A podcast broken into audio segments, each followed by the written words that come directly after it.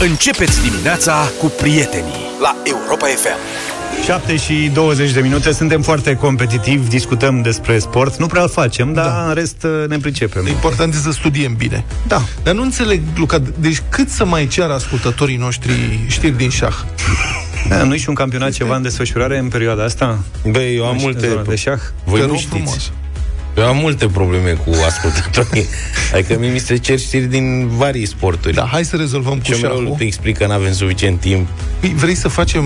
Vrei, șahiștii pot fi foarte agresivi. Vrei să vină aici în fața redacției? Adun Da. toți nebunii. Dacă ați Am o- nebunii, da. Da. Am o comunitate puternică de șahiști în obor. Ai Și văzut? în caz de scandal, am unde să Te refugiezi. mă adresez. Ai alianțe. Da. Dar tu ai văzut ce e pe TikTok? Adică ați văzut ce e pe TikTok cu Băi, șahul? nu știu, Eu stai, nu am stai un TikTok. pic. Este nebunie. Să-i cur... și, uh, Sunt fa- la toți ce- fanii... A. Tu la ce te uiți pe TikTok de ți apare șah în TikTok? pe Serios, TikTok- mie mi-apar numai regine în TikTok. Nu e nebunie, deci sunt fani cu sutele de mii. Da. Așa. Este un fenomen. E, sigur, e regi, cu nebunie, ca la manele. nu mai dorm noaptea de la așa. Da, deci tot vorbeam despre cererea ascultătorilor pentru mai multe știri din șah.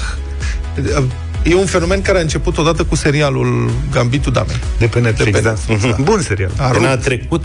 Da, poftim? Nu a trecut. Așa a Nu, început. șahul e mai, are remanență mai mare. Ah, ok. E un sport mai vechiuleț. Da. Deci sunt mulți creatori de conținut de pe TikTok de șah. Și au observat cum crește audiența lor dramatic. Cât de tare. Bun, acum, eu știam că pe TikTok filmulețe au maximum 30 de secunde, Nu, un merg minut. până la 5 minute acum. Până la 5 minute? Da. A, păi poți Dar să în dai principiu simultane. 15 secunde, cam asta 15 e secunde. durata unui uh, film. Da. Un creator, unul din acești creatori, James Weber, îl cheamă, are aproape 200 de mii de abonați. Cel mai popular video despre șah de pe TikTok îi aparține peste 9 milioane de vizualizări. Dar ce a făcut 9 acolo? milioane de vizualizări. E un hashtag ChessTalk. Mă înțelegi? Ai Mhm. prins-o? Adică TikTok? Ce stoc? Ne-am prins? Luca? Da, păi nu, da. E un fel de saramură toc pentru tine. Da, are, deci hashtagul ăsta are aproape 200 de milioane de vizualizări. Pretenașe. 200 de Gata, milioane mă, de abandonăm vizualizări. fotbalul. Uitați de fotbal, nu mai... Eu, Găsiți nu o să ceva mai avem din știri șah? din fotbal, trecem pe șah, puternic. Da. Cel mai bine e că merg sketchurile comice ale șahiștilor despre șah. Deci astea glume de tocilat. Deci avem o rugăminte la ascultătorii noștri șahiști. Dacă Așa. aveți vreo glumă cu șahiști, Dați-ne și de nouă. tip șah, da? Dați-le și nouă pe WhatsApp la 07283132. Mă jur că o citim. Dacă Nu, nu hai e să ne porcoasă înțelegem. sau ceva. Ca nu, dar idee. vreau să știu și eu o glumă cu șah. O Ar fi glumă bună, de da. șahiști între Da, da, da, șahiști, da, da. înțelegi? Cum au pescarii glumele lor, mecanici au Ceva cu glumele cal la C4. Da. Să fie ceva. De-astea. Să fie ceva, tată. Și asta, deci eu zic să ne băgăm și noi, dar noi trebuie să ne băgăm cu reversul șahului. Dacă face cineva vreun serial, asta trebuie să pădim. Un serial pe Netflix, Gambitul Tablei. Dacă Acolo, da. rupem. Ideea e în felul urmă... A, nu mă, te rog, Hai stai zi, puțin. zi-mă Nu, în că felul acum următor. trebuie să mergem, că o să zică lumea că suntem neserioși. Adică Nu, lumea, suntem foarte și serioși. comunitatea șahiștilor. Nu. Deci ne rugați de știri și noi facem o caterincă și plecăm? Nu. Nu. Vreau să dau, vă rog frumos, măcar top 3 al clasamentului de la Tata Steel. Tata Steel e campionatul mondial de șah, se desfășoară acum din 14 până în 30 ianuarie. Stai, tata firma Tata indiană? Steel. Da. Ei Deci probabil sunt sunt sponsori. Așa se sponsorii? cheamă, campionatul mondial Tata Steel Ok. de șah. Da. Da? Și am aici un clasament. Da. Pe locul 1, în momentul de față, cu 2,5 din 3, este Vidit. Vidit. Cine? Vidit. S. Vidit. Așa îl cheamă. Aha. Vidit, poate. Pe locul al doilea e Duda și pe locul al treilea e Carlson, despre care am aflat că este campion mondial. Aha. Ieri am aflat că e proaspătă. Vidit este... Îl cheamă Caută-l Vidit pe Vidit. Gujarati.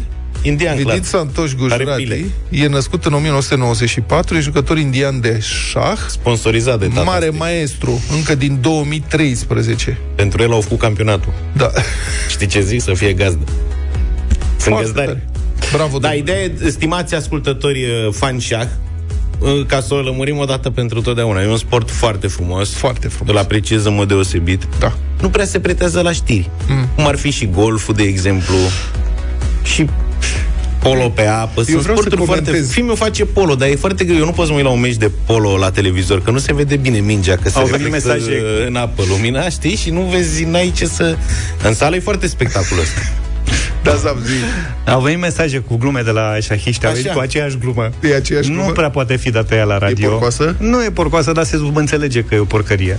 Aha. de aceea, pe mine, știi, sunt multe mesaje toate cu aceeași glumă. Deci cumva șahiști. au o Da, glumă. mă, au o cum glumă. mutăm și mie Da, calul. da, ei studiază mult. Deci este, Apropo de de exemplu, cal la cepar. apărarea siciliană sau gambitul damei, știi? Mamă, și se studiază, se studiază, se studiază aia care mici variații. Așa și cu gluma. E o glumă de șahiști care se studiază și probabil că mai schimbă câte un cuvânt. Au o inovație.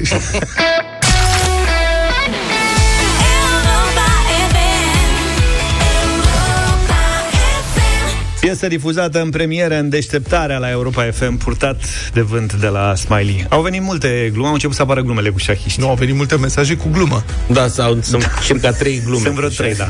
O medie de trei glume aceeași. Eu cred că putem să obținem și pe a patra. Da. Am reținut un mesaj dintre cele primite. Salut, sunt Zizi, glumă cu șah. Nu sări calul, hai la o tură, nu fi nebun.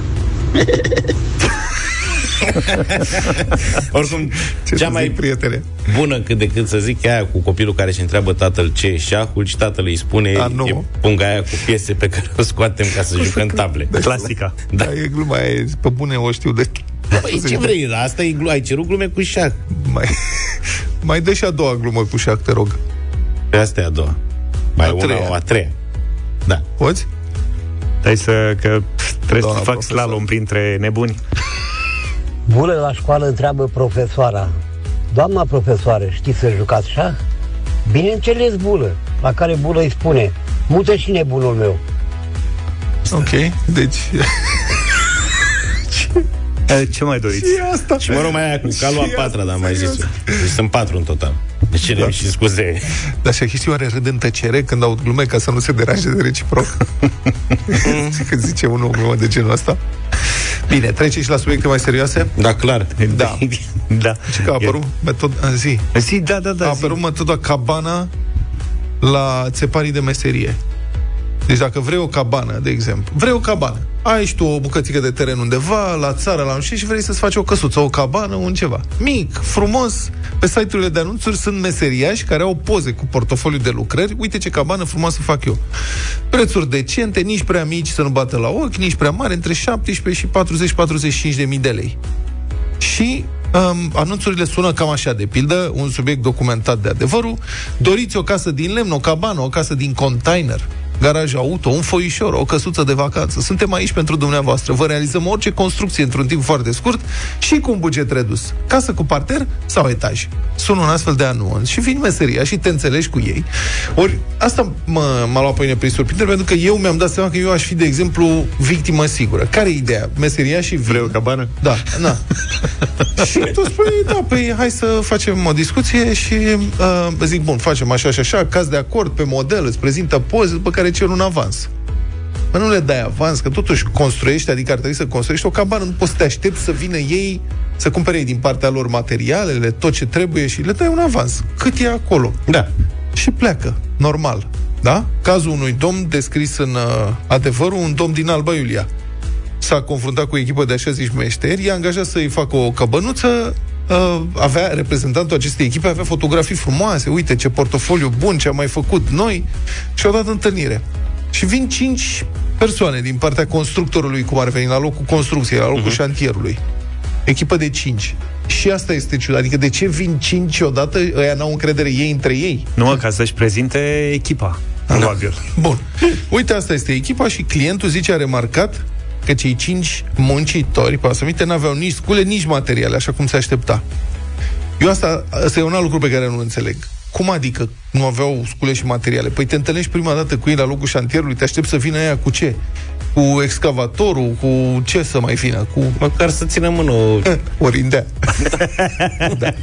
Și uh, spune că s-au apucat oarecum de treabă, au comandat niște lemne de la un furnizor, le-au unit într-un fel de dreptunghi, care ar fi trebuit să fie baza construcției, după care au cerut 4.000 de euro să cumpere materiale ca să continue construcția. Deci ceva, ceva știau, niște Lego, niște Da. astea. Și asta a intrat la bănuiele, a refuzat, s-a oferit să meargă împreună cu ei pentru a cumpăra materialele. Asta Și e ăștia lucru. l-au dus la Nu, ăștia au refuzat-o. supermarket de mâncare, că nu știau unde se cumpără materiale. nu ne ocupăm. Și meșterii până, s-au certat, au plecat meșterii, nu știu ce, bărbatul a rămas să caute altă echipă. Dar ăsta e un alt lucru pe care îl urăsc. La orice fel de lucrare fac, nu mă duc eu să umplu prin șantiere, magazine, să mai cumpăr un bolovan de colo, un sac de dincolo, un bec, hai să mai luăm nu știu ce, să mai luăm o vopsea. Ia, du-te și cumpără-le pe toate. Îți dai seama? A, e varianta asta. Eu când mi-am renovat apartamentul în urmă cu 12 ani, cred că am luat materiale pentru un apartament jumate, dacă nu două. Că nu mă ocupam eu, se ocupau ei. Da. Și na, ei îmi spuneau, mai avem nevoie de 20 de saci de CM14. Da.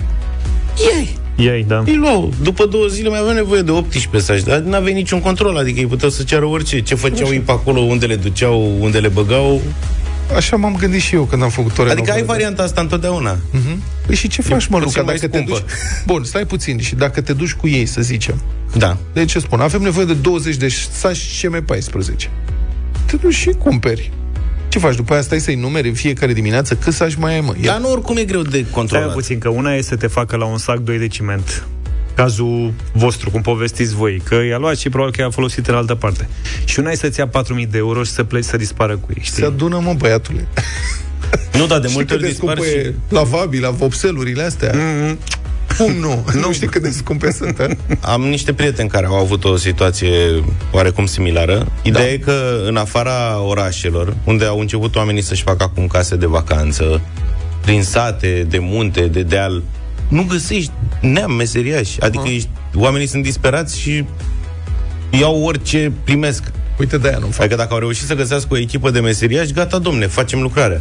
După care ăia, cam așa se întâmplă peste tot și de fiecare dată. Nu neapărat că îți fură banii. Dar încep lucrarea și la un moment dat o abandonează, că vor să contracteze o alta și Mai nu au- reușesc să gestioneze o situație da. de asta cu comenzi multiple Și fac câte două, și fac trei... un haos. Aha. Dar nu o duc pe niciuna la bun Și sfârșit, atunci se care e ceartă soluția? cu lumea. Ce faci? Să stai acasă în oraș, Și te apuci de în văruit. apartament Băi, și să sigur. de treabă. Eu cred că zic, da, e, problema e că asta presupune costuri suplimentare. E să lucrezi cu o firmă care are o reputație și Firma să faci te- contract. Da, da, cu firma nu prea își permite facturi, lumea. tot. Problema e că asta te costă mult mai mult. Asta.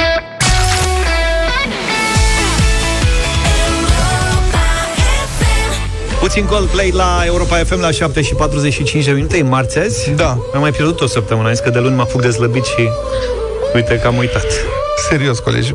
Aș vrea să admitem. Știți că am trecut primarea cântăreală, am făcut eforturi. Și nu odată. Băi, când recunoaștem că am abandonat? Eu n-am, eu n-am abandonat Nici niciodată. Nu, când recunoaștem că am abandonat, nu că n-am abandonat sau am abandonat. Te-a abandonat, am abandonat, dar nu recunoaște. Eu vă întreb când suntem cinstiți. Că am pierdut, am pierdut. Bătălia. Pe o Asta bătălie. recunosc. Pierdem războaie după război, ești nebun. Poate chiar războiul. Dar n-am abandonat. Deci încă ne mai Eu zbatem. încă mă lupt. Am, da. Stau în tranșee. Știi ce zic?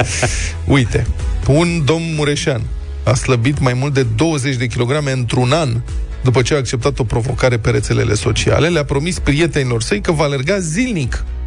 Și s-a apucat de treabă și a postat zilnic câte o poză de la alergare. Bravo lui. Mi se pare ineficient. Eu mă duceam odată la alergare, făceam 10-20 de poze și după aia postam zilnic.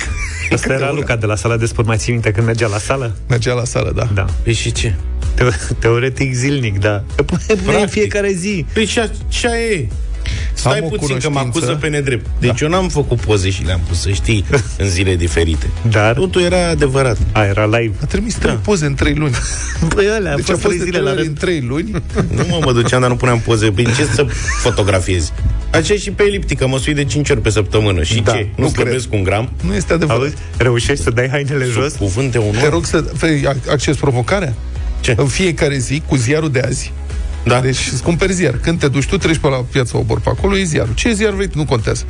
Cu ziarul în mână, te A, pozezi, abia asta e provocarea. Te filmezi. Să cumpăr un Da, ziar. da, da, da, nu da, te da, da. pozezi, te filmezi. Că Transpirat. poza pot să mă urc și eu, știi? Fac un duș, Așa. mă urc, ia uite ce transpirat sunt, uite ziarul.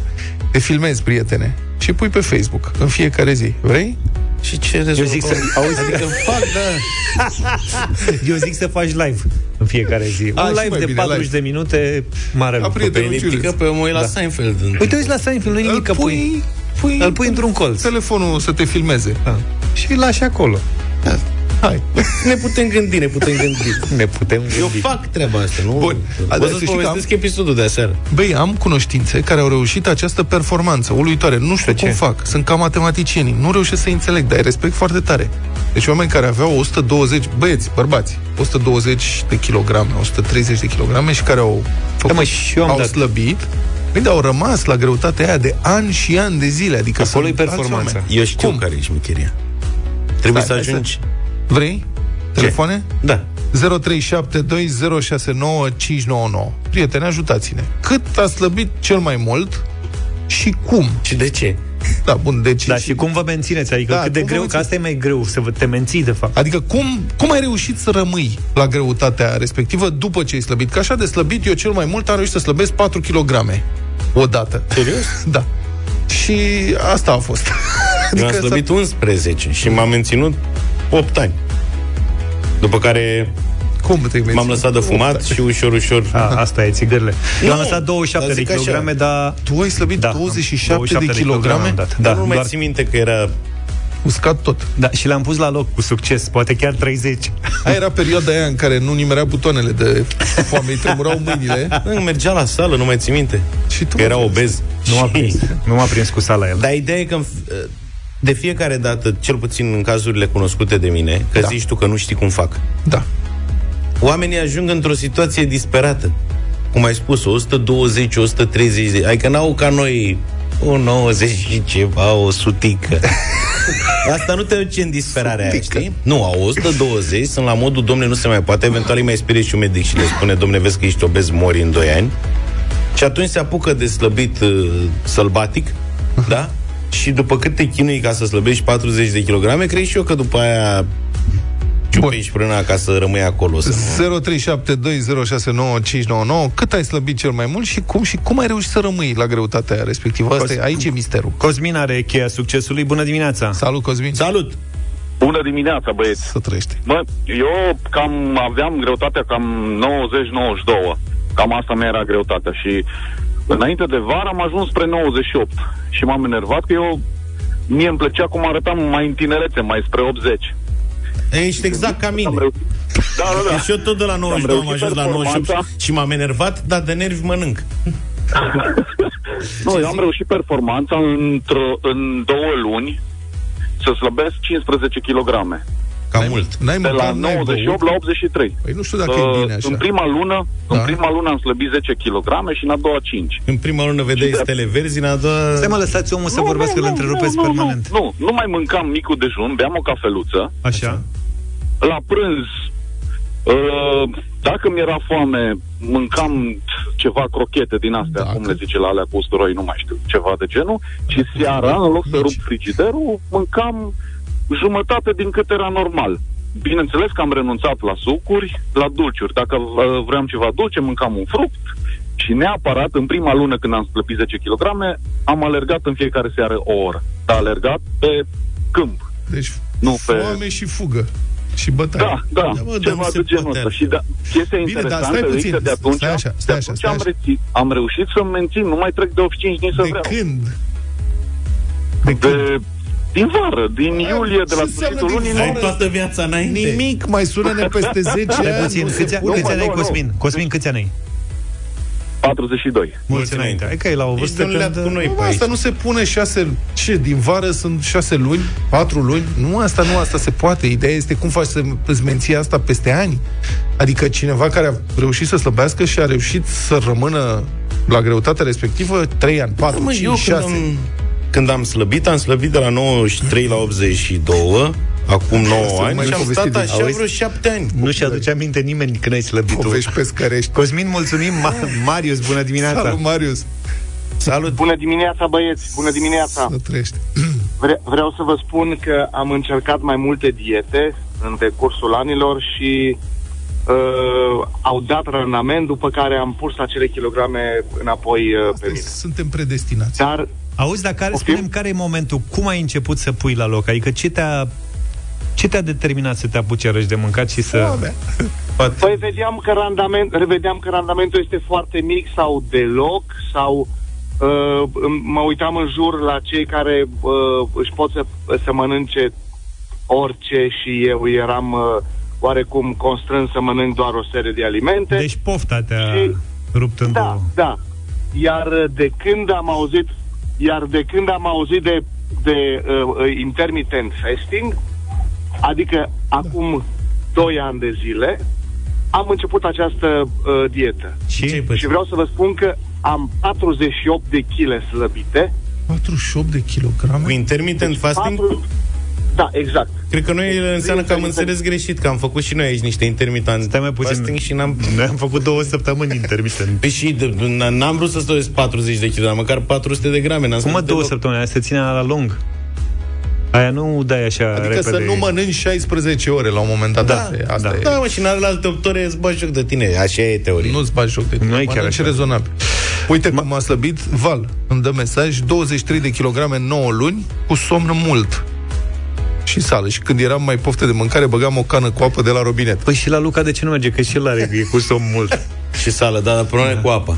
Acolo, când mi-e foame mie, nu, eu nu mă duc la Dar apă. nu mă apă, duc la apa, apa o evacuezi repede, se absorbe repede, trei ciorbă. Marius, mulțumim. Ionel, bună dimineața. Bună dimineața! Salut! Dimineața dumneavoastră și- și ascultătorilor dumneavoastră. Și eu am, am reușit o performanță de 34, aproape 35 de kilograme în doar 6 luni Mă, e mult. cu, cu dietă, cu ajutorul unui nutriționist, cu o clinică renumită din, din Iași Așa? și cu, și cu mult sport. Asta s-a întâmplat acum 4 ani și de atunci mă mențin, am un plus de un kilogram, două, a, diferență de 3-4 luni. Deci de la Dar cât la cum cât văd- ai slăbit? Deci de la 108 am ajuns undeva la 74, Mamă. după care, da, după care am mai am încercat și am mai pus doar uh, masă musculară, să zic așa, pentru că îmi spuneau toți prietenii că arăt foarte rău. Păi, cred și eu. Da. Să știi că și pe mine m-a întrebat când am slăbit atunci ceva mai mult, m-a întrebat dacă sunt bolnav sau am ceva. Auzi, Ionel, dar mănânci, acum mănânci ce vrei sau ești atent la ce mănânci? uh, nu, este un stil de viață. Deja Am mai auzit asta, Nu mai- deci ai niște restricții în tot ce faci. nu sunt restricții, sunt uh, principii.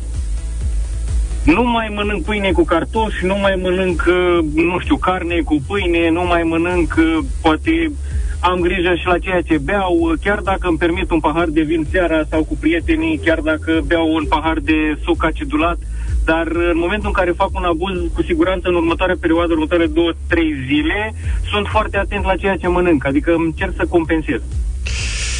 Bun, mulțumim. Ai, uite, mai avem un Mesaje, minut. toți prietenii scriu. Și Gabi, 16 kg într-un an cu 5-6 antrenamente de alergare 60 de km pe săptămână. Gabi nu Sunt- se pune Am în lăsat Tot la e excepție. 78 de kg timp de 2 ani. Gabi da. ține cu Dinamo și de acolo este e pe stres. Da. Vezi, dietă, 14 kg slăbite în 10 zile cu COVID. Mă rog. Eu am slăbit cu COVID-ul 7 kg într-o săptămână. Și ai pus 9 după primăvara aia. trecută. Da, exact. Mamă, dar și fii atent, că atunci m-am dus, am revenit sub 90, nu mai avusesem sub 90 de mult. Mamă, ce m-am bucurat, ca un copil. Zic, mamă, ce duceți bine că am făcut COVID, că să- măcar am slăbit. Și ai sărbătorit la cofetăria de la parteră. Nu chiar, nu chiar. Știi că două săptămâni, că am zis, zic, orice ar fi, nu mai sar de 90. Știți că eu mă cântăresc zilnic. Și vedeam cu ochii mei cum mă duc. Și am tot zis, când am ajuns la 91, am zis, zic, gata, mâine. Nu, mă, tu n-ai nicio șansă. Adică oricine, până și eu cu Vlad, da, avem câte o șansă Păi să mai voi slăbim, dar tu proveniți n-ai... din schilozi. Băi, tu n-ai nicio șansă. Proveniți din schilozi. Deci n-am să uit niciodată când am trecut aici pe la, cum se cheamă asta, Cu cofetăria. cofetăria, mă rog, Da, unde mâncăm ceva, noi aici. așa. Băi, am trecut cu el, știi, și știi ăla de dispare, rămâne în urmă, da. s-a întors, pentru că dintr-un anumit unghi se vedea frigiderul unde erau puse prăjiturile. Avea ceva frumos. Băi, și am intrat, zice, vreau și eu, nu mai știu ce vreau, voiau o prăjitură. Și când a venit de la casă, avea două. Tu ești gras de mic, tată, gras nativ. Voi Dar știi ați că fost prima tată- dată, când, prima dată când m-am întâlnit cu Luca la el în cartier, m-a zis, mi-a zis, zice, hai să-ți arăt ceva frumos. Și m-a luat de mânuță și m-a dus la o cofetărie. Zice, aici au niște pastești de nata cele mai bune din oraș. Hai să luăm. Europa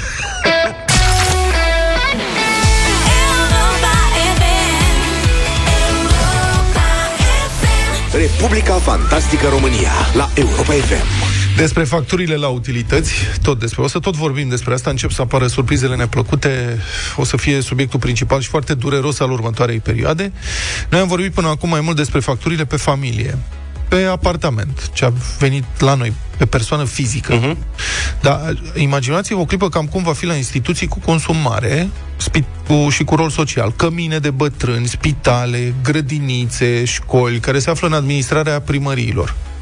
Știți că în această țară, din vreo 3000 de unități administrative, cum se spune, adică, mă rog, orășele, sate, comune și așa mai departe, 75% sunt falite, nu reușesc să-și uh, echilibreze bugetul din taxele pe care le încasează și au mereu nevoie de bani de la buget, de la să le dea guvernul bani. Deci bugetele vor fi totalmente depășite și putem să ne facem deja o idee. O școală din Bârlad, județul Vaslui, a primit o factură la gaze pentru o singură lună de 54.000 de euro.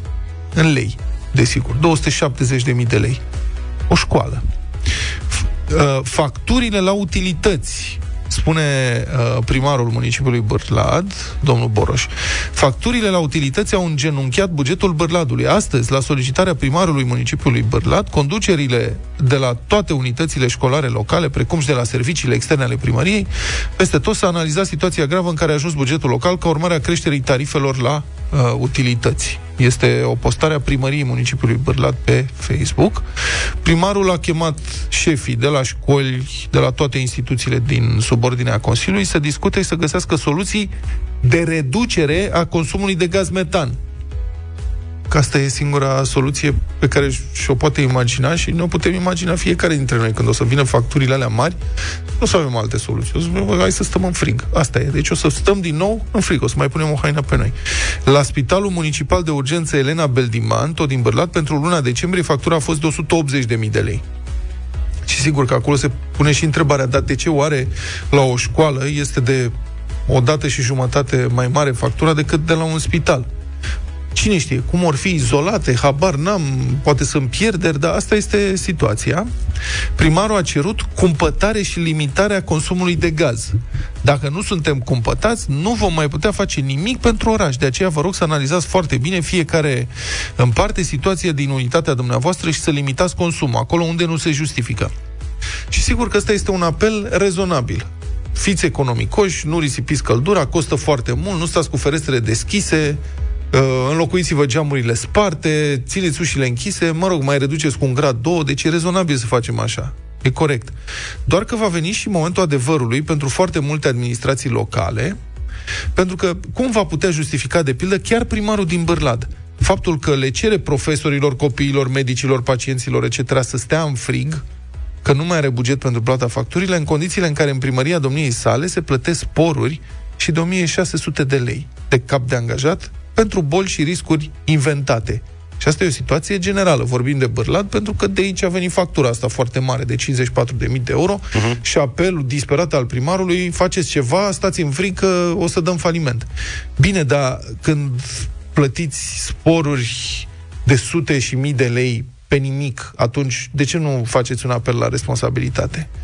Potrivit documentelor oficiale, toți angajații primăriei și a instituțiilor din subordine primesc sute de lei lunar sau mai mult ca, citez, spor pentru condiții vătămătoare de muncă. Este vorba de sute de angajați. Scrie Newsweek. Care sunt condițiile vătămătoare? Păi știm. Praf, stres, antene, viața, adică o vrăjeală. Cel mai mare spor îl are secretarul primăriei. 1600 de lei pe lună. Arhitectul șef și directorul mai încasează cât 1200 de lei pe lună spor pentru condiții de muncă.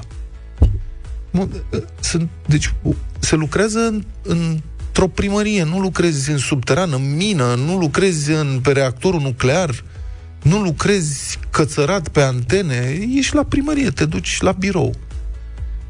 Dactilograful, spor de condiții de muncă între 350 și 450 de lei pe lună. Mai există dactilograf încadrat la primărie. Poate să-și prinde degetele. Abia și e asta e periculos. tare. Da. Dactilograf. Există dactilograf. Care la am înțeles de-a lungul ultimelor luni, am tot vorbit despre scamatoriile astea și am înțeles că e o metodă de a eluda legea cumva și de a putea să le mărească salariile Da. care altfel nu pot fi Păi, salariile ridicate. nu, sunt, nu mai sunt mici. Diferența între salariile de la, uh, din mediul de la stat față uh-huh. de privat este foarte mare. A crescut în ultimii ani. Corect. Bun. Arhivar, spor de condiții vătămătoare, 370-470 de lei pe lună. Paznic, spor între 350-450 de lei pe lună, pentru condiții vătămătoare. Da, aici e sport de bătaie. E paznic, totuși. O leacă din bataie. Adică la chiar are Un șofer, spor posibile. între 350-400 de lei. Angajații de la grădina zoologică, sporuri de până la 500 de lei pentru condiții vătămătoare. Merta, unde e grădina zoologică? Înțeleg că e o grădină zoologică, scrie în Newsweek. În Bârlad? Da. Tare. Un bibliotecar pisici. Ce ori avea? de la biblioteca municipală, 700 de lei spor. Angajații din cadrul aparatului care deservește Consiliul Local. Bun, încă o dată, nu, în niciun caz să nu se înțeleagă că condamnăm pe cei care încasează acești bani. Adică, când vine șeful și spune îți mai dau 1600 de lei la salariu, nu o să te apuci să spui tu, nu, Bine, nu boss. știu ce. Da, pe bune, adică să fim, nu, are rost să fim ipocriți. Nu, Da. Problema e de, de ce e vrăjeală? Pentru că aceste sporuri potrivit legii se acordă în condiții precise, care trebuie demonstrate. Adică criteriile astea sunt pentru condiții deosebit de periculoase sau vătămătoare. Trebuie să se înregistreze îmbolnăviri profesionale ca urmare a activității desfășurate la locul de muncă, să fie documentate și documentabile. Păi faci bătături, uite, o dactilografă, gândește câte bătături face. trebuie să existe indici de morbiditate la locurile de muncă respective, adică nu să se îmbolnăvească unul cine știe de ce. Trebuie să se îmbolnăvească mai mulți decât media națională pe sectorul respectiv într-o anumită unitate de timp. Lucrurile trebuie demonstrate. Trebuie să existe cazuri de accidente de muncă produse la locul de muncă, dacă sunt condiții vătămătoare. Știți? Adică și apoi ca să fie date sporurile, e nevoie să se dovedească existența factorilor nocivi, cum acționează asupra organismului, să fie măsurată intensitatea acestor factori nocivi, să existe anumite durate de expunere, să fie demonstrabile condițiile care determină îmbolnăvirile și accidentările. Pentru că atunci când vin în control, cum am avut cazul de ieri, știi, vine inspectorul de la DSVSA sau de la ANAF sau nu știu ce, la o firmă particulare și spunea, păi, stai puțin, mă, prietene, păi, dar tu ai pus caz real, vă spun, caz real al unui amic care și-a închis băcănia pentru că nu mai putea să plătească șpăgile. Protecția consumatorilor, sau nu și ne veneau și spunea, păi, da, ai pus etichete cu prețul, dar nu scrie dacă e lei sau euro, nu scrie nimic. Și se spune, da, scrie 35.00. Ce credeți că sunt dolari sau ce sunt? Nu, nu respecti legea. Te amendăm, te închidem sau șpagă. Adică pentru așa ceva, statul e vorba lui Pristanda, scrofulos la datorie cu privatul, dacă vine vorba de proprii săi angajați, aici este o complicitate, toate toate criteriile astea sunt ignorate printr-o complicitate ilegală, să o spunem pe față, ilegală de dreptul a tuturor celor implicați. Cum credeți că statul, care altfel nu dă o centimă înapoi dacă a pus gheruța pe ea, că trebuie să recuperezi bani de la stat, mamă, este nebunie, îți trebuie dacă ești cinstit, e un coșmar. Altfel trebuie să te duci, dai șpăgi pentru recuperări de diverse uh, lucruri. Bun, deci cum credeți că statul e atât de larg la pungă cu el însuși când vine vorba de sporuri date pentru toată lumea, de avalma? Asta e. Deci o să vină momente dificile, primăriile vor cere cetățenilor să stea în frig, în timp ce banii vor fi împărțiți între premianți, cum ar veni. Avem câteva uh, precizări de la ascultători. În primul rând cu școala asta din Bârlad, care a consumat o factură de Da, peste 50.000 54.000 de așa, uh, ne scrie cineva că școala din Bârlad, uh, în ea pot învăța simultan într-un singur schimb 60 de clase, plus sală de sport, cantină și internat. Este liceul teoretic Mihai Minescu din Bârlad, deci este imensă. Da, e o școală mare, da. Nu că ne puneam problema de ce are factură mai mare decât spitalul. Ok. Deci e- noi școală nu avem, mare, nu da. cred că în București există o asemenea instituție.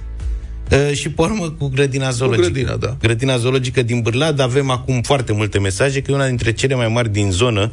Avem ascultători care merg de la Iași la grădina zoologică din Bârlad. Eu am intrat pe, pe net între timp și am văzut au cămilă și peștișori. Am văzut peștișori Ne mai scrie cineva că au și peruși foarte frumoși. Au pe roșii. și zimbru.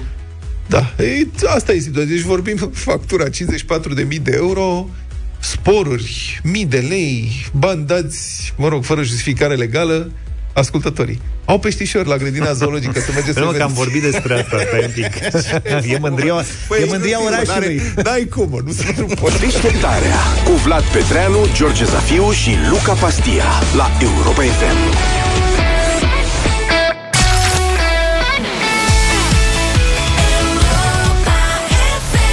Și ne-am întors 8 și 22 de minute Bătălia Cum îi zice? Bătălia Richilor. Richilor Bătălia Ricky. Haideți să o punem puțin în uh, scenă. Deci, țineți minte, ieri, la un moment dat, era Rick Astley, nu?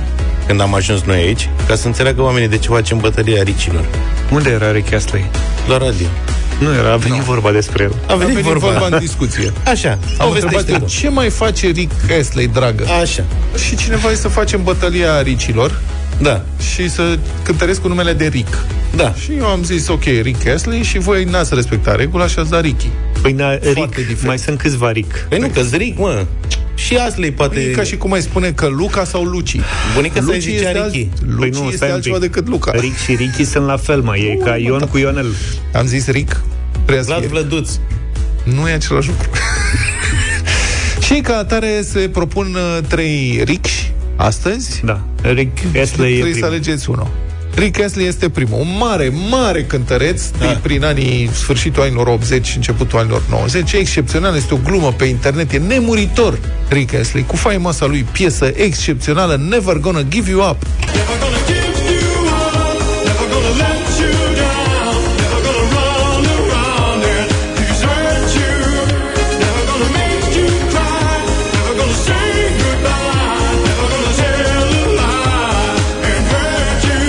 se pare senzațional pentru anii aia. Serios. Mișto. Da. Aveau sacouri, aveam și eu sacou cu, Dar era îmbrăcat permanent la saco, adică sacou cu umeri frumos, așa, și păr tip flecă pe cap, ce nație e el, că nu mai știu. că e australian sau englez ceva.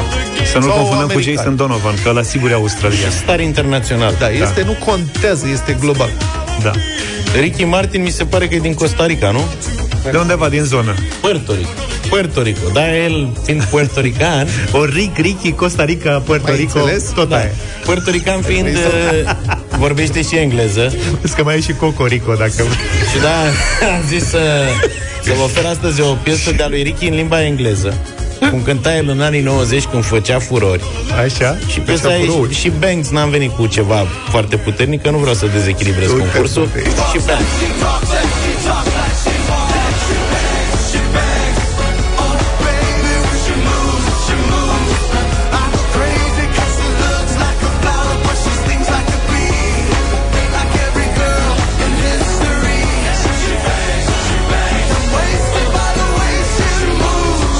L-ai văzut la Cerbul de Aur? Pe Ricky nu. Nu l-ai prins la Cerbul de Aur? A fost Nu la prea mă Cerbul de Aur. uitam, mă enerva prezentatorul. Serios? Bine, voi ați venit cu Golden doi cântăreți, eu vin cu un, cu un prezentator. Mă mir că ai abandonat uh, lupta cu Ricky Dandel. Păi n-auzi că mă enerva? Și ați mai zis voi și că e foarte bun? Zic, Serios. "Ia, mă, tu, Adică eu chiar vin cu un prezentator, o alternativă spectaculoasă la Octavian Ursulescu. te-ai gândit vreodată să cânti că și tu prezinți? Ți-ai pus problema? Uite, poate ajungi și tu pe YouTube. Ricky Dandel e propunerea mea de Rick în dimineața asta. cu tine Sunt mere, sunt mereu, mereu cu tine Dragostea în lumina ei ne ține Împărtășim un vechi destin și noi Doar în doi mereu Vom rămâne doi cu tine Bine, Luca a ales piesa asta. Da. După aia ți-a dat-o ție. După aia, după aia mi-a dat-o mie, zice... Am ales eu o piesă. Băi, stați puțin. Eu ieri am ales piesa asta și colegii Vlad și George au zis, mamă, câștigă detașat Ricky Dandel cu piesa asta. Eu vă invit să-l votați N-am pe atunci Ricky o Dandel. tu pe Ricky Dandel. Cum se numește piesa? Să trec aici în Cu tabelă. tine. Cu tine, da. Cu tine se Cu numește. O să Tale? scrii Ricky Dandel, care cred că e singura lui piesă. Nu e adevărat, Nu mai are, râde de el, are e o mulțime foarte de bun. piese. Are albume întregi lansate. Fă și tu asta zic. Hai să vedem, uite, stăm de vorbă cu Dan. Dan, bună dimineața! Salut, Dani! Salut! Neața, neața băieți. Să trăiești. Păi, mă, hai să facem să fie bine cu Rick astăzi. Care? Care Care Rick, din- iată. Rick Astley, bravo, mulțumim. Vezi, mă, ce știe omul. A Bă, fost cine a atent lăsat la așa nuanță. pur și simplu. Da, Bogdan, bună dimineața! Salut, Salut, Bogdan. Bună dimineața. Salut. Lambada nu, Scorpions nu, Așa? nu. Deci Ricky Dandel. Ricky Dandel! Ricky Dandel, Bravo! domnule! Hai cu încă un vot pentru Ricky Dandel să-l difuzăm la radio. Silviu, bună dimineața! Salut, Silviu! Bună dimineața din Craiova cu Ricky Danta și cu George. Ricky Dandel să fie. Uite, domnule, că performăm. Cristina, bună dimineața! Bună, Cristina! Bună dimineața, băieți! Uh, când i-am spus la fiul meu că o să fie o bătălie a hitilor cu Ricky, mi-a spus nici să nu te gândești să nu votezi cu Ricky Astley. Așa. Deci de la Ian Gata, are... avem un vot. Vă mulțumim, Gata, s-a Rick notat. Astley. Bă, Este dar Bogdan, Ricky bună Martin nu mai dimineața. performează deloc. Lasă-l domnule. în pace. dimineața. Salut! La tine, să știi că la tine e destinul lui Ricky Dandel, în mâinile Sau lui tale, Ricky în Astley. votul tău. Nu, nu, îl lăsăm pe Ricky Dandel. Uh, mă gândeam că pune și voi un Ricky e poveri sau ceva. Nu, s-a discutat și că N-a- nu n-a s-a mai- acceptat. N-a mai fost loc. Că nu e Ricky de la adevărat, este falș. Zice, da. Am înțeles. Zi. Mergem cu Vlad. Este, prietene. Rick Astley. You've been Rick Roll. S-a cum se terminat? zice. Da, s-a Da. terminat. Gata. 3-2. Ia uite, nici nu mă gândeam. Ricky Martin n-a mai luat un vot, eu nu-l mai dau niciodată. Cocoricanul tău, Da. Am zis să-l dau în engleză ca să fie mai dulce, știi? vezi? Am greșit. Tată.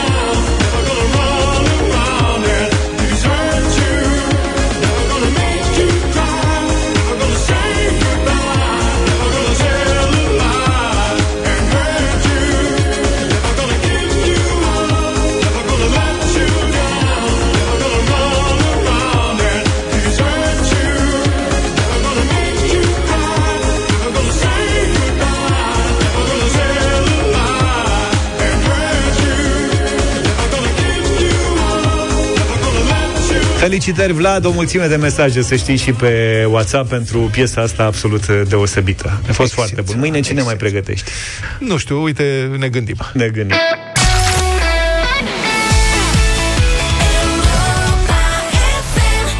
Căutăm împreună 2022 de motive de bucurie. Vă așteptăm pe site, pe europafm.ro. Vă înscrieți acolo la concursul nostru. Ne spuneți care e motivul vostru de bucurie. Iar dacă vă auziți numerele la radio, ne sunați în 10 minute la 0372069599, număr cu tarif normal și câștigați 100 de euro, dar și un curcan imens de 15 kg, carne românească de calitate și sănătoasă de la Peneș și Curcanul. Consumă carne de curcan românesc și verifică originea pe etichetă. Numele de astăzi este... Eu? Luca Pastia. Da, eu am 5 motive de bucurie 5 fete din 7 s-au calificat într-unul al doilea la Openul Australiei Cine sunt săracele cele două care, uite că n-a fost să fie? Irina Bara E una. A fost bara-bara măcar sau? A fost. Așa. Și mai e una. Și încă una. Este o capcană fără să vreau, îmi pare rău. Da. Bine, Cristian Dar Bretan poți- din satul mare este cel pe Cum? care îl nominalizăm astăzi. Cristian Bretan. Cristian, ai 10 minute ca să ne suni la 0372069599. Poți să ți le denominalizezi pe cele 5 care s-au calificat. Uite că sună cineva deja. Nu cred că... Jacqueline fi Cristian, Cristian. Gabriela Ruse, Simona Hale, Pirina Begu și Zorana Cârste. Și Auzi, cine Alex, lipsește totuși? Bretan vine de la Bretania sau de la Bretea? Putem să întrebăm? Bretan. Putem să vorbim. Cred că de la Bretania. Deci Cristian Bretan Cristian Bretan din uh, satul mare. 10 L-așteptăm. minute. Da. Easy on me de la Adele. Bună dimineața, 8 și 46 de minute. Am uitat să vă spun, dar Ne-a sunat uh, prietenul nostru de mai devreme. Cum ziceați că se pronunță numele lui? Bertan, nu cum se pronunță, ci de la ce vine? De la ce vine? Da. Era Cristian Bretan. nu Bretan, măi, pardon, da, și Bertan. vrem să știm Bretan. etimologia acestui. Bună dimineața, Cristian! Din Bună. Bretania? Bună dimineața. Sincer, nu știu. Nu știu. Nici eu. Nu te-am preocupat. nu, nu, nu. De la Breton? Era de fapt Breton, dar n-a putut să scrie acolo. să Breton scrie. nu am, deci Păi nu tu, bunicul, străbunicul. asta nu știu. Da, și o să vă mire acum care este motivul de bucurie al lui Cristian. Te rog, Cristian.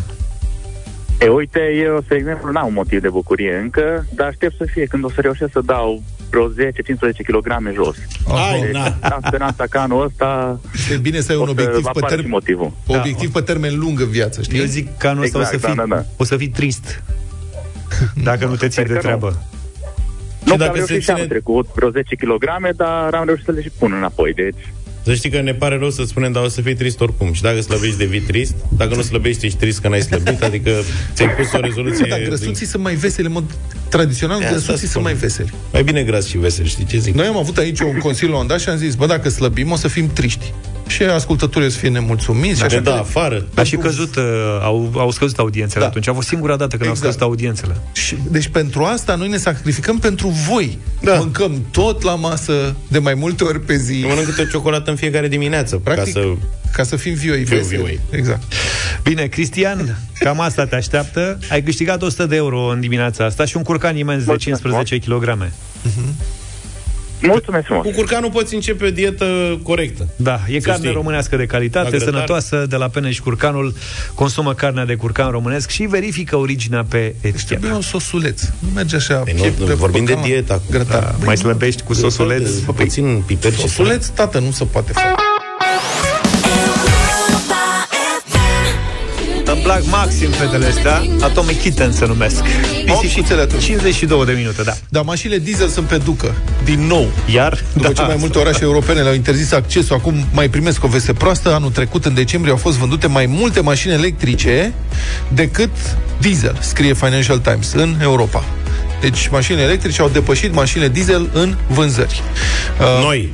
Noi, da. Da. Și noi. Asta e o veste proastă pentru România, Noi că și- mă, mă aștept eu ca precis. toate dieselurile vândute până acum să sosească rând Asta pe rând zic. către noi. E, noi, aici, Noi și nu în România. Da. Da, aici e o precizare. Eu am niște prieteni care sunt fierți pe mașini diesel. Pentru ei o să fie foarte grea tranziția asta. De ce, odată cu tată? Că o să-și ia dispariția. ieftin de acolo. Păi nu, ai zice că, nu? O să fie ieftine. Și cu toate astea, oamenii își caută acum mașini, am doi prieteni în situația asta, și sunt uluiți de cât de scumpe sunt mașinile diesel, deși ar fi fost de așteptat să fie foarte ieftine în condițiile în care nu se mai fabrică, înțeleg. Păi cum să se fabrică, nu s-au prăbușit în vânzări, mașini electrice s-au vândut mai bine decât mașinile diesel și este din cauza crizei semiconductorilor și a termenelor foarte lungi de livrare pentru mașinile noi, uh, piața mașinilor second-hand a crescut foarte tare. Deci ăsta este motivul. Acum e o idee, e mai, nu aș spune că e o idee proastă, că asta e, trebuie să-ți iei o mașină sau vrei să ți-o schimbi, uh-huh. e păr- problema ta. Dar e mai scump și mai greu să-ți schimbi mașina. Dacă vrei să-ți cumperi o mașină nouă, trebuie să aștepți mai mult după ea, Corect. luni, adică Și-s mai scumpe. sunt termene de două ori, de trei ori mai mari decât uh, erau înainte, iar mașinile la mâna a doua sunt mai scumpe pentru că nu pot fi luate sau se cumpără mai greu mașini uh, noi. Dar pentru mașinile pe motorină problema e de mai mulți ani, de câțiva ani, de când a început scandalul emisiilor falsificate, Mulțumim Volkswagen și cine a mai fost după aceea. Electricele Practic au toți. bonusuri uh, și, mă rog, primesc subvenții generoase, cam peste tot în Europa. Noi, în România, știți, suntem aici e subvenția record. Cei mai mulți bani pentru o mașină electrică nouă sunt dați de guvern în România, din uh, Europa. Deci în Europa Occidentală, peste 20% din noile mașini vândute pe piețe, pe 18 piețe europene, inclusiv Marea Britanie, erau alimentate exclusiv pe baterii. Mașinile diesel, inclusiv diesel hibrid, au reprezentat mai puțin de 19% din vânzări.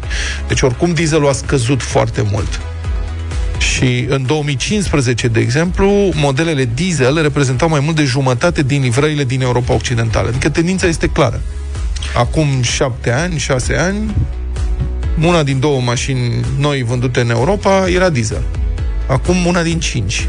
Da. S-a ajuns la asta, mai puțin de una din cinci. Prima lovitură a fost aia, că au fost interzise în orașe mari uh, din Europa, practic da. nu mai puteau circula. Sunt câteva orașe. Acum nu știu dacă Sau dacă sunt chiar circulau, atât de multe. circulau cu restricții uh-huh. foarte mari, uh, costa foarte mult să Da, a fost plătești un o taxă semnal. de un timbru de ăsta verde, ceva în genul ăsta. Și m-am gândit, băi, zic, pot să-mi iau mașină diesel dacă vreau să mă duc în Frankfurt.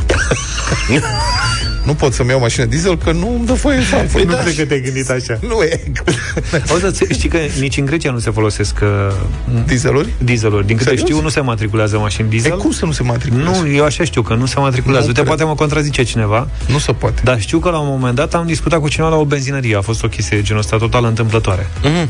Și mi-au spus că nu sunt mai... Vând benzină diesel în continuare pentru că au turiști care uh, trebuie să Mo- folosească... motorină se cheamă benzină Uh, diesel. Așa, motorină. Am zis benzină diesel? Da. Practic e ca o benzină, dar e diesel. Da.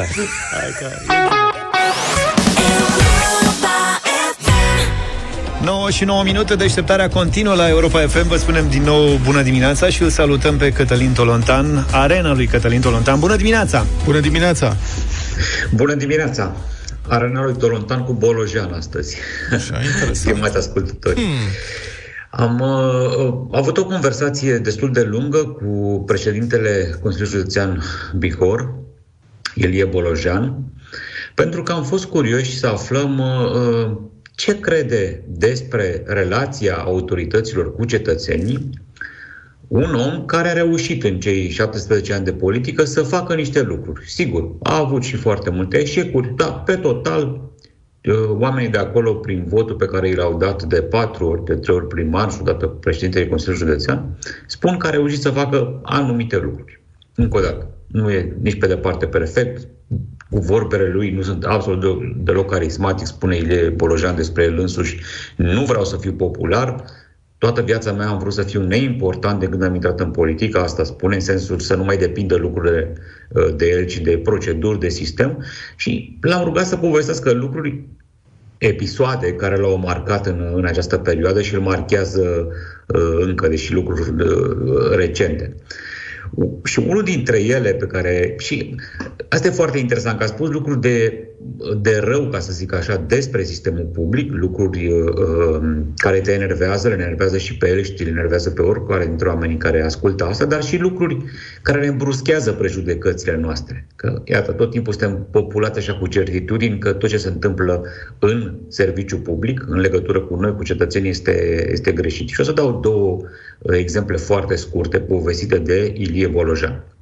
Spunea Orădeanu că venit la București, vine foarte des la București, ca, ca primar, primar venea, cât și ca președinte al Consiliului Județean, nu numai el, cam toți vin, pentru că sunt foarte multe fonduri, uh, semnături, uh, dependențe de, de, de capitală. Uh, A fost în Ministerul Transporturilor.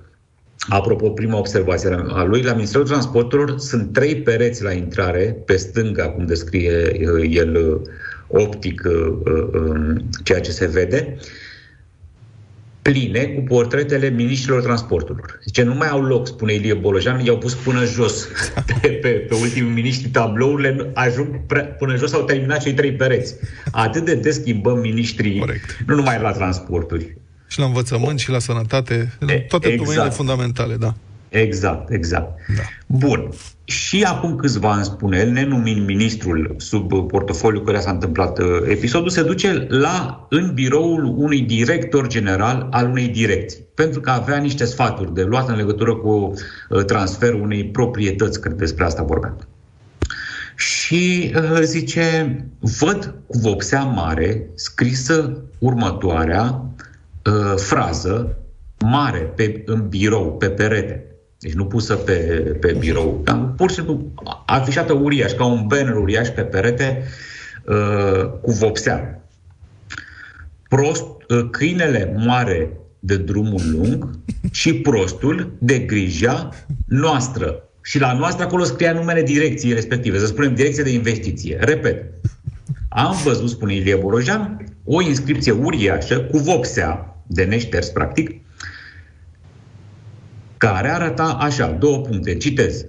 Câinele moare de drum lung și prostul de grija direcției noastre. Și se închidea citatul.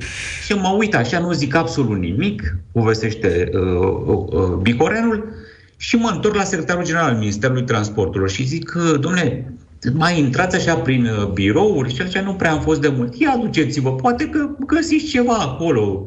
Păi ce să găsim? Păi nu vă spun, duceți-vă așa, plimbați-vă prin birouri. Zice, eram stupefiat, eram perplex, povestește politicianul, pentru că Dom'le, zice, să scrii așa ceva pe peretele unui minister, să consideri din prima că oamenii care îți fac un reproș, o observație, o solicitare, șefii tăi, uh, publicul, zice, poate cineva de la Comisia Europeană care îți dă bani, dacă îți spune ceva, dacă îți face cea mai mică referire, observație la munca ta, asta înseamnă că e prost pentru că moare de grija ta, zice, este un fel de sfidare pe care mi-era foarte greu să, să o înțeleg. Urmarea. Află peste o perioadă că s-au prins, plimbându-se prin birouri, că inscripția este complet împotriva ideii de serviciu public. Au șters-o. Și el medita așa în, în dialogul pe care l-a avut cu Libertatea și pe care oamenii îl găsesc uh, uh, și astăzi și ieri uh, pe site.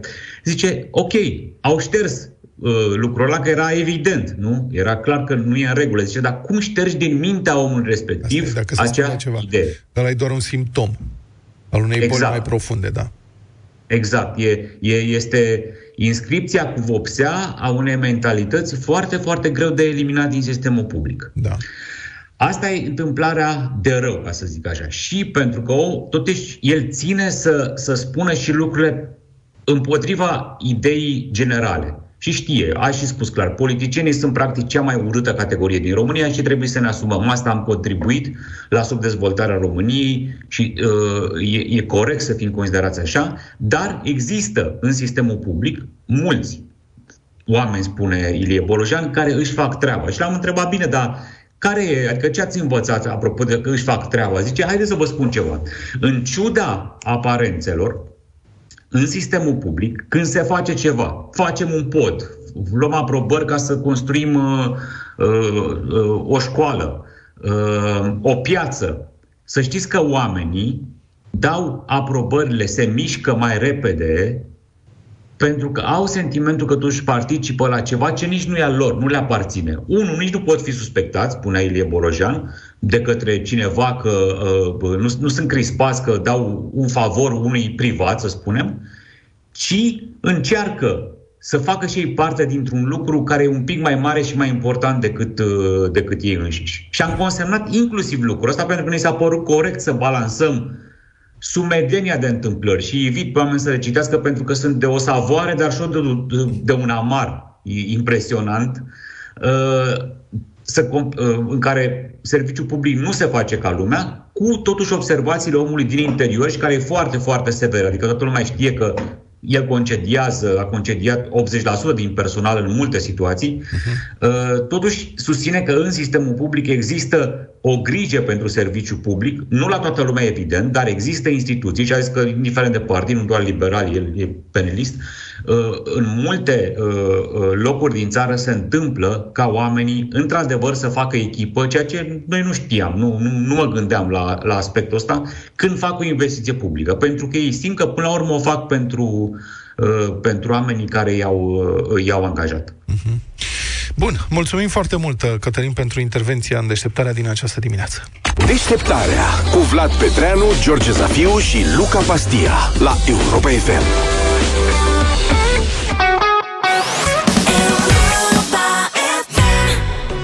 Never give up, Sia la Europa FM 9 și 24. Absolut, asta este o bună recomandare pentru politicienii atât de urâți sau de iubiți. Depinde că ați văzut pe unii politicieni mai și iubim la început. Depinde și ce oferă și ce știu să facă și cât de creativ sunt. E campanie prezidențială în Corea de Sud. Hm. Mă gândeam să ne deschidem mințile și să fim deschiși și față de experiențele din alte țări, astfel încât poate cine știe, viitorii noștri candidați prezidențiali au și ei o propunere. În da. sensul ăsta mai învață câte ceva. Deci, în campania electorală prezidențială din Corea de Sud, favoritul din partea partidului de guvernământ are un program cu cap, el promite să includă tratamentele împotriva căderii părului în programele naționale de sănătate. deci, ce? Bun, foarte tare, nu? Dacă voi fi ales, spune candidatul, îl cheamă Lee Jae-myung, cred, să nu pronunțăm altfel. Deci dacă voi fi ales, voi extinde asigurările publice de sănătate, astfel încât să fie acceptate și tratamentele împotriva căderii părului și implanturile de păr. Înseamnă că au cheltuiți mulți dacă... Unul din cinci. În Corea de Sud, Mamă, 20%. impresionantă. Cred că și la noi. Care e problema? Eu încep să fiu interesat de acest politician. El a explicat că prin aceste decizii oamenii vor fi mai fericiți. Și în același timp și industria medicamentelor și intervențiilor împotriva calviției vor prospera, ceea ce va crea locuri de muncă și încasări mai mari la buget. Și a făcut, de asta și vrut să văd imaginile, a organizat și o întâlnire cu Chelioș ca să-și susțină, să-ți explice ideea. Cred că n-a fost nevoie de prea multă lumină Da, da, în da, era o încăperea lumină. respectivă. Au prins un bec și în rest și-au pus ochelari de soare. Întâlnirea licuricilor. Iată, da. Bă, deci 20% dintre coreeni au chelie. Iată un program. Omul se gândește la problemele oamenilor. Pe de altă parte, astea sunt... Ei au rezolvat. Ce, e cam familiile alea pline de bani, știi? Ce, să ce să-ți mai cumpăr de Crăciun? Da, păr. Da, adică mașina ai, casa ai, ce, ce să-ți iau eu ție? Păi nu știu, că am de toate. Hai, nu vrei un implant de păr? Așa e și în Corea de Sud. Au rezolvat problemele. Trenuri au, autostrăzi au. De foame nu le e foame, mă refer la Corea de Sud. La Corea de Nord, nu. La Corea de Nord n-au campanie da. electorală. Au, da, au Samsung, au... De lor le Xiaomi. face rachete, n-ai văzut că au niște rachete noi. Da. Adică fiecare cu talentul lui. Hai, vă dăm păr. Vreți păr? 20% n-aveți păr. Noi vă dăm păr. Gratis, de la stat. Vreți păr? Da. Votați părul. Ce să mai votăm? Am să vă rog să fiți puțin atenți, mai ales că sunt din nou tot mai multe cazuri COVID și știți bine, măștile medicale și FFP2 sunt singurele recomandate și chiar obligatorii în această situație. Crește și cererea de măști din, uh, și toată lumea e conștientă de perioada prin care trecem și încearcă să-și găsească măștile medicale potrivite. Astea trebuie, ele trebuie să fie bune, autorizate și să protejeze, e foarte important. Everstead e un brand lansat în 2015 de compania românească SC Filtre Aer Curat SRL din Mizil, care are peste 40 de ani vechime. Firma are cunoștințe temeinice în domeniul filtrării aerului, produce filtre de aer pentru toate tipurile de sisteme de ventilație și climatizare, inclusiv filtre HEPA și ULPA. Le știi? Da, astea sunt filtre tehnice. HEPA, de Bravo. exemplu, se folosește la aspiratoare, la... sunt alea care rețin particulele. particulele Da. mici. Când a izbucnit și la noi uh, epidemia de COVID-19, compania românească a început să producă măști chirurgicale tip uh, 2R și tip 2 pentru adulți, tip 2 pentru copii, precum și măști respiratorii FFP2 și FFP3. Tip 2 sunt alea m- medicale, alea chirurgicale, cum le spunem noi în popor. Și e important să ai da. o, o mască corectă și când vine vorba de... Adică mulți o să spun, ce mă, măști medicale sunt pe toate drumurile. E am avut esențial, niște nu e fel important. de fel de experiențe neplăcute cu ele. Lăsăm la o parte, în primul rând, uh, să aibă efic- eficacitate, da? Atunci Mhm. când o porți, să nu porți doar așa ca să te afli în treabă. Sunt foarte enervă. Unele te strâng prea tare de urechi. Altora li se rupe drăcia aia. Când ți lumea mai dragă, rămâi într-o ureche cu ea. Da, dar acum, dincolo de uh, uh, ațele alea care susțin Da, uh, elasticele. masca, elasticul, partea din față e cea mai importantă. Categorica e cea mai importantă, dar zic, pe urmă poți să treci și la detalii de funcționalitate. Organizatorice, exact. da. Zilnic în deșteptarea vă invităm să alungați grijile și să câștigați protecție de cea mai bună calitate, made in România, cu măștile chirurgicale și respiratorii de la Everstead, primul producător român avizat de MAPN pentru măști de protecție FFP2 și FFP3. Sunați-ne la 0372069599 și câștigați un important kit de protecție producție de la Eversted. Dacă răspundeți corect la întrebarea de concurs, avem pentru voi măști Eversted uh, Made in România, care să vă protejeze corespunzător și să vă ofere calitatea și relaxarea de care aveți nevoie zi de zi pentru voi și pentru familia voastră. Și acum să vedem cine intră în direct alături de noi. Eugenia, uite-o pe Eugenia. Bună dimineața! Bună, Eugenia! Bună dimineața! Bine ai venit la concursul nostru. Eugenia, știi cumva cine a avizat măștile Eversted FFP2 și FFP3? Ministerul Săn- a- Sănă... Sănătății. Nu. Nu e, mai concentrează-te un pic. Me? Mea pe... Ne. Și, de la, și ce e MAPN? De la ce vine acronimul ăsta? Uh, Ministerul Apărării și Bravo, Protecției naționale. Ministerul Naționale. Apărării Naționale. Da. Eugenia, Bravo, Eugenia. Eugenia. Eugenia, răspunsul e corect. Felicitări, ai câștigat uh, Mulțumesc. dimineața asta un kit de protecție Everstead format din uh, măști respiratorii FFP2, măști FFP3 și măști chirurgicale tip 2R, tip 2 uh, adult și copii în valoare de 500 de lei. Sunt măști made in România care te protejează corespunzător și îți oferă calitatea și relaxarea de care ai nevoie zi de zi pentru tine și pentru familia ta. Shakira și Rihanna o combinație foarte tare, la fel cum uh, și noi suntem într-o combinație foarte tare în această da. dimineață și nu numai de ceva vreme. Final de emisiune, v-ați uitat la Survivor? Da. M-am uitat și eu aseară, da. Sorin, de te-ai parcă uitat? vreți să scăpați, Stai Sorin. că a venit și Sorin. Neața, Sorin. Neața. Salut, Sorin. Nu m-am uitat? uitat. Nu, nu. Eu n-am Am înțeles găsit mare pe lucru. cineva care nu s-a uitat. Deci, Bine, dar pot să-mi dau pot- cu părerea, conform obiceiului românesc. Da, corect, bravo. Aici, practic, ești cel mai autorizat să-ți dai cu părerea. Deci sunt curios care au fost audiențele la seară, dar la prima ediție 31% cotă de piață. Adică, Adică unul din duminică trei. Da. seară, nu? Da. Da, și ieri a fost a doua, al doilea episod. Zic bine? Bine, show-ul e, cred că putea să fie, de fapt, de 10 minute, după părerea mea, dar Și au eu ținut zic la 3 ore. fel, mă, este incredibil. Deci ideea e că uh, sunt niște probe atât de repetitive că Da, exact. în fiecare episod ăsta înțeleg că fac... Eu acum, ce se întâmplă? M-am uitat aseară cu Fimiu, Ștefan, Săracul. care deja m-a îngrijorat foarte tare. De ce? Așa. Show-ul ăsta durează 3 ore. Da. Mi se E pare o foarte pierdere mult de timp. vreme cumplită. Exact. Nu că, adică, mult, cu multe lucruri poți pierde vremea. puțin. Asta este dramatic. Mai e și publicitate în el. Cu totul. Contează, are 3 și- ore 30. glumesc. Da. Și ăsta a Dacă vrut știi să- să gătești, sau cum facem noi, face ședința de sumar și merge televizorul, da. Dar altfel să stai 3 ore mi se pare enorm. Ștefan seara are de citit. Și aseară mi-a zis, tată, pot să citesc mâine dublu că vreau să mă uit astă seara la Survivor? Zic, da, tată, că și eu mă uit în seara asta pentru dimineață la radio să vorbim un pic pe tema asta și e bine. Eu neștiind cât durează. La un moment dat, pe la 10 jumate, m-am îngrijorat. și am cercetat și am văzut că se termină la 11 jumate. După care a urmat un conflict cu copilul, că am zis, bă, tată, te duci să te culci la 11, cel târziu. Nu există așa ceva, eu trebuie să văd cine e eliminat, că avem de comentat mâine la școală, îmi zice el. Și n-am putut să ne înțelegem, a trebuit să uite până la sfârșit și eu cu el. Fier de nervi, eu de obicei la 10 jumate, 11, cel mai De nervi. târziu sunt la depou. Și acum am tras de mine până la 11 jumate și am rămas cu buza umflată că n-a fost eliminat nimeni. Da, pe Urmează astăzi, înțeleg, dezvădământul, ca să vezi acum o să trebuiască să ne uităm și azi să vedem cine e eliminat. El e e obișnuit și ca în azi. Champions League, știi? La final e cineva eliminat. Nu, așa e formatul. Dacă mă întrebai, spuneam, vezi că o să o lungească și nu-ți dau nimic ca să te uiți și mâine. Și mi-a zis George în dimineața asta și m-a tulburat cu totul că durează șase luni. Șase luni. Șmecheria asta de Dar cum- care e favoritul? Favoritul cui? Al tău.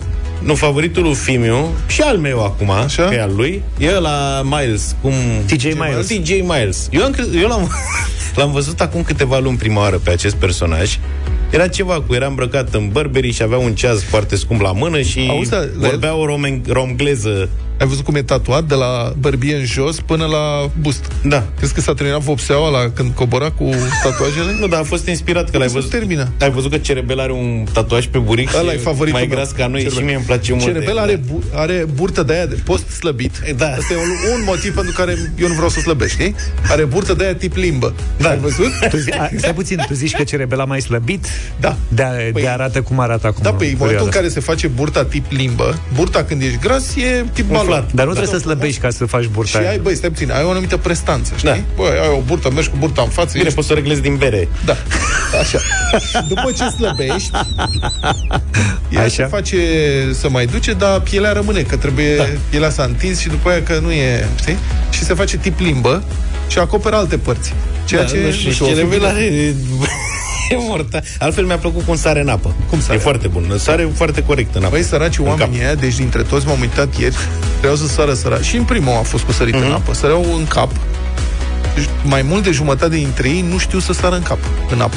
Nu-și țin, nu rămân scândură când sar, nu stau fix și li se întorc picioarele pe spate, ceea ce e periculos și pentru spate. Este Mie și ce îmi incredibil. place că vorbiți voi doi și comentați sportiv de performanță altfel, Păi de adică sărit voi în apă și de notat, pricepeți la... crede-mă. Și Luca și cu mine, noi notăm. Tu adormi la piscină, în piscină, să ne aducem aminte. Nu, lângă piscină, nu în piscină. Lângă altfel- piscină. Partea de competiție, nu? Da. Mi se pare ușor ridicol, adică cu câteva mici excepții de oameni care performează acolo, ei sunt, dar nici măcar nu sunt haioși, adică să zici că e hilar, că pățesc tot felul de lucruri și da. te prăpădești de râs. Mă rog, să, să știți că ne-am lungit foarte mult și nu mai avem uh, timp să dezbatem subiectul. N- N-ați înțeles nimic, că asta e o emisiune de scandal până la urmă. Păi unde e scandalul? Că Și n-am de, văzut nicio păi, scandal. abia a început. Stai să ajungem la partea cu eliminat. Mai dăm te rog frumos Hai să șase mai vorbim minute. și mâine, nu vreți să vorbim și mâine? minute, Păi stai mă, dar de ce nu e cerebel că a luat voturi multe și nu e printre aia care sunt nominalizați la Discuția de eliminat? azi nu vreți să continue și mâine? Ba da, Hai ba că da, s-a ba terminat da. emisiunea, nici cu Sorin am avut timp să vă spun el mai multe după 10 în Europa Express. Pe mâine numai bine. Toate bune! Pa, pa! Deșteptarea cu Vlad, George și Luca. De luni până vineri, de la 7 dimineața, la Europa FM.